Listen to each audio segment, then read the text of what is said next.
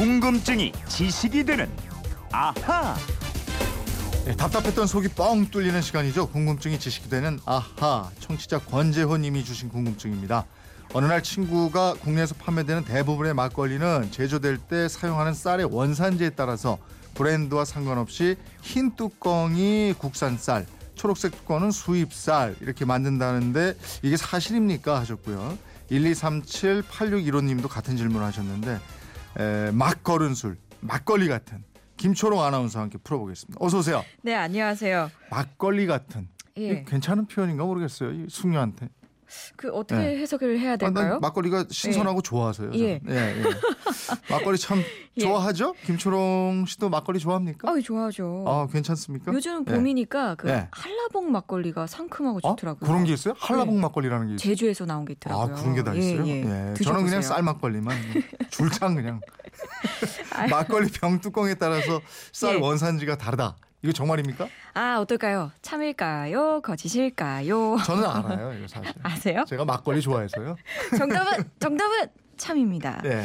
자, 이분이 말씀하신 것처럼 같은 회사에서 나온 막걸리지만 흰색 뚜껑으로 된 것은 국내산 쌀을 원료로 빚은 막걸리고요. 네. 녹색 뚜껑으로 된 거는 수입산 쌀로 제조한 막걸리입니다. 네. 그러니까 저도 이 얘기를 어디서 들었거든요. 예. 네, 최근에 들었어요. 이주영 아나운서 모를 리가 없죠. 술인데. 근데 이게 언제부터 이렇게 구분하나요? 예.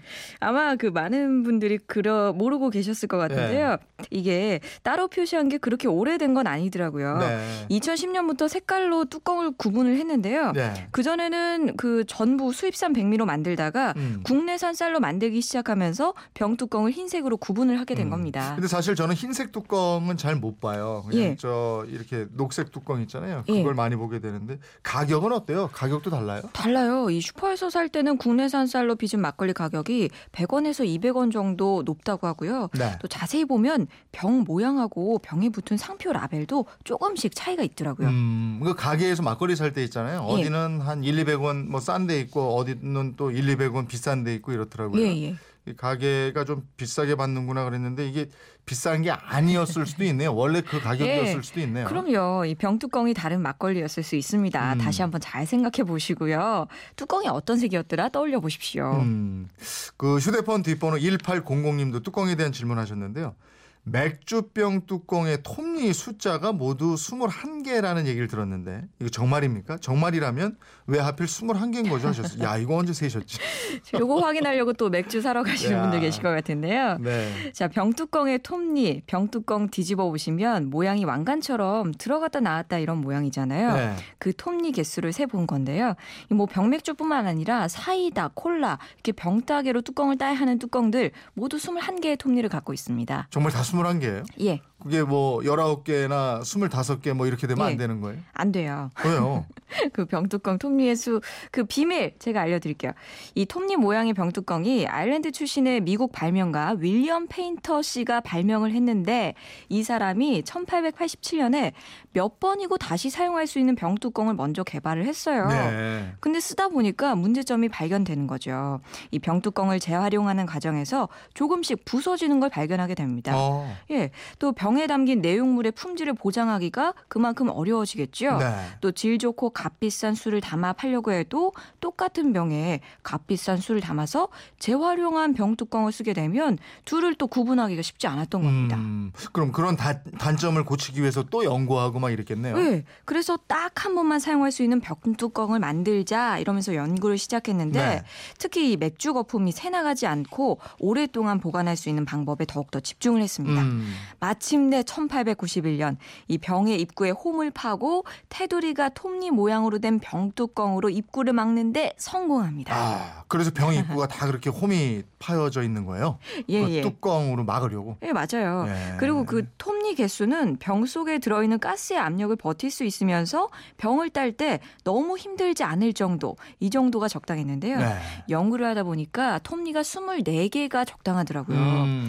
그래서 천팔백구십이 년 미국 특허를 받을 때는 톱니 수가 스물네 개였어요. 네. 그런데 지금은 스물한 개라고 네, 했잖아요.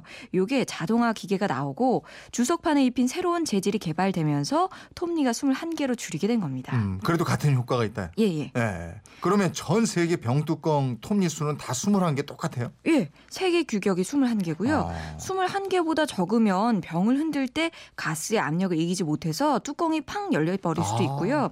또 스물한 개보다 많으면 병을 딸 때 힘을 너무 많이 들어가게 돼서 오히려 그 유리병이 깨질 수가 있습니다. 네. 이 병뚜껑이 톱니 모양이 왕관하고 비슷하게 해서 왕관 뚜껑, 영어로 하면 크라운 캡 이렇게 불리고 있습니다. 아, 병따개 없이 왜 저 그냥 손으로 돌려서 따는 병뚜껑도 있잖아요. 그렇죠. 그것도 톱니 같은 게 있던데. 예, 예. 그거는 트위스트 캡이라고 오픈 캡이라고 부르는데요. 네.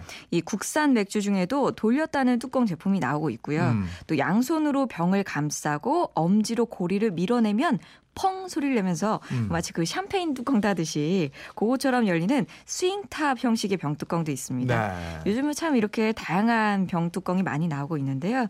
지난 이십 년간 이 병뚜껑 관련된 특허가 무려 칠백 개나 된다고 해요. 아이고, 그래요? 이 술뿐이 아니고 예. 병에 내용물을 담는 액체 제품들이 많으니까 병뚜껑 개발도 막 계속 이어지고 이렇겠네요. 그런가 예. 봐요. 그런데 같은 병에 담는데도 그 마개가 다른 게 있어요. 예. 그죠? 와인 뭐 이런 거. 어, 그런 거는 코르크 마개를 쓰고 있죠. 네. 그 왜 그럴까요? 이것도 아실 것 같아요. 향도 이렇게 코르크에 이렇게 젖으면 예. 있고 막 그래서 그런 거 아니에요? 역시 모르시는 게 없으시네요. 제가 자세히 알려드릴게요. 네. 이 와인이 십칠 세기 이전에는 나무나 가죽, 뭐 천조각 이런 걸로 병 입구를 밀봉했거든요. 네. 그러다가 십팔 세기부터 코르크를 사용하게 됐습니다. 근데 이 코르크는 평상시에는 탄력이 있고요.